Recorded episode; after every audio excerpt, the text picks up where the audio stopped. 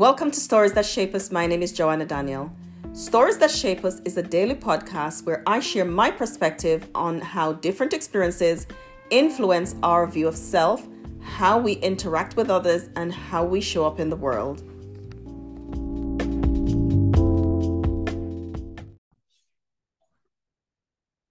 Hello, and welcome to Stories That Shape Us. My name is Joanna Daniel. I'm so glad that you're joining us on this journey of stories that shape us. Thank you so much. Today, I want to talk about, well, the way I decide on my topics is they usually come to me. And this morning, this one came as I just was reflecting on this the Christian community and women who experience or or the, the experiences of abuse within the community. And I'm thinking about how sometimes the, the, the scriptures that I hear all the time that are used uh, to keep people in oppression and just what from what I know about God, I know that that's not Him. And so, what what what is happening, and what are some of the things that we can use to free people? So, I was reflecting on this this morning, and this is what I'm going to be using throughout this week, uh, at least for the next couple of days, around forgiving your abuser.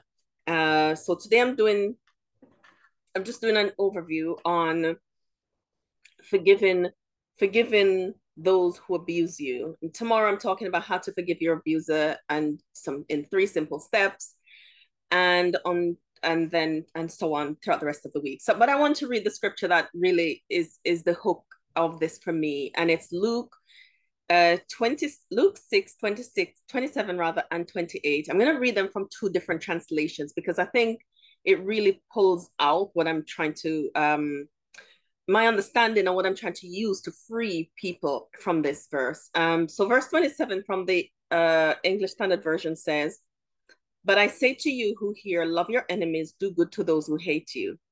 Right? And the King James Version, verse 27 says, Bless them that curse you and pray for them which despitefully use you.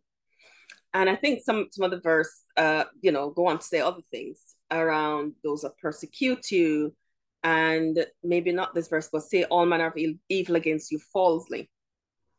So if we look at this, we can see that there's so much going on that we should do good to those who love us, love our enemies, do, do good to those who hate you, um, bless those that curse you, and pray for those who despitefully use you. So does that mean that you just allow the abuse to continue and allow people to continue to harm and persecute and abuse you?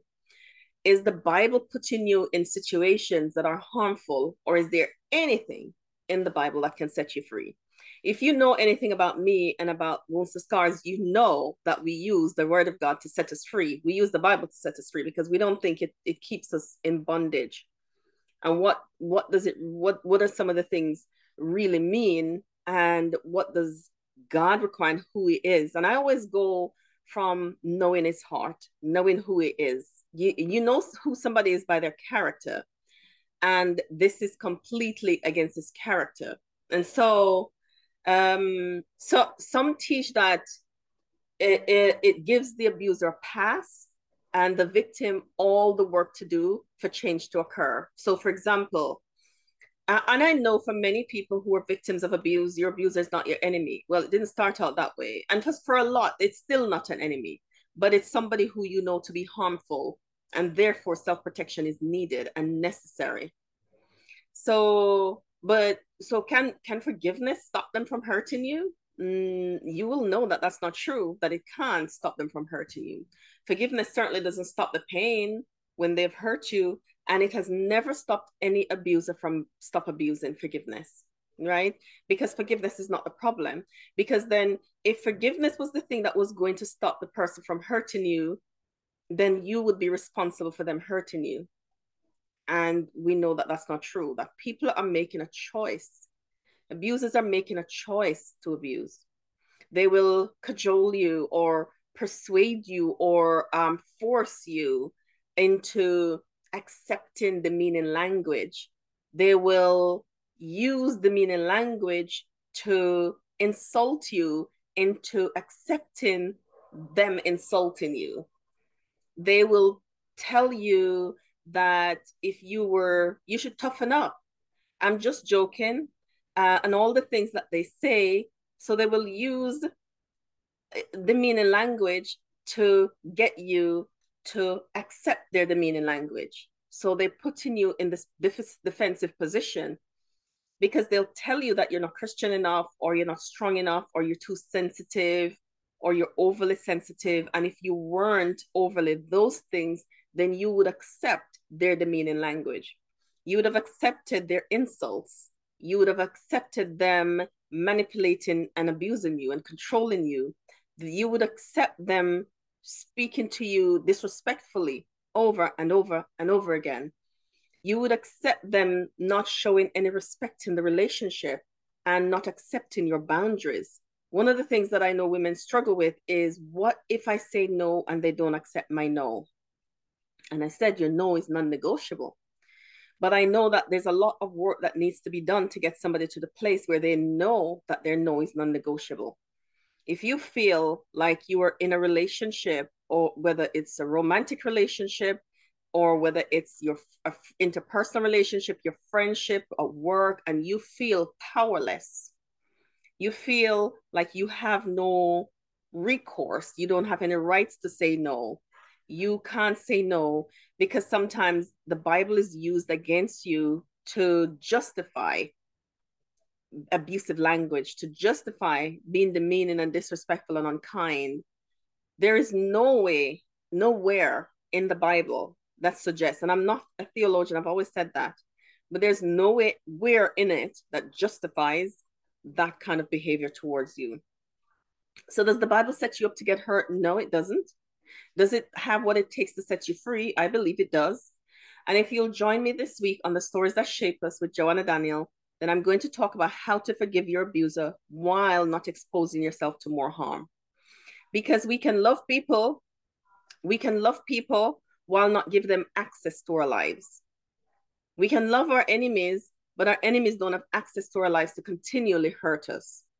We can do good to those who hate us, knowing that that's who they are, right? So we can know that that's who they are and not allow them the kind of access that will make their hatred hurt us, right?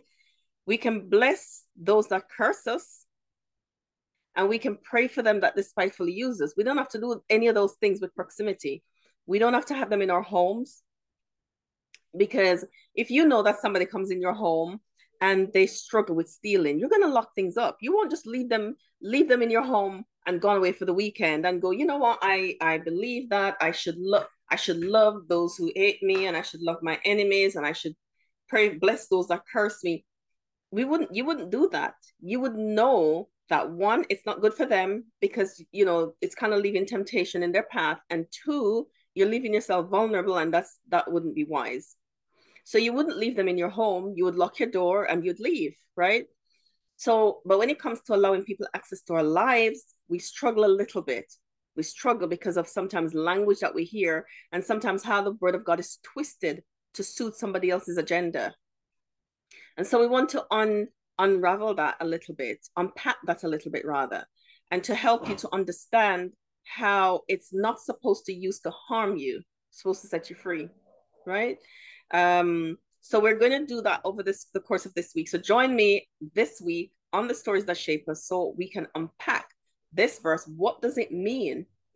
And should I expose? How can I forgive somebody but not allow them to expose myself to be continually hurt by them over and over again? So I hope you'll join me. Thank you for joining me in this episode of stories that of stories that shape us. I hope you'll join me on the next story.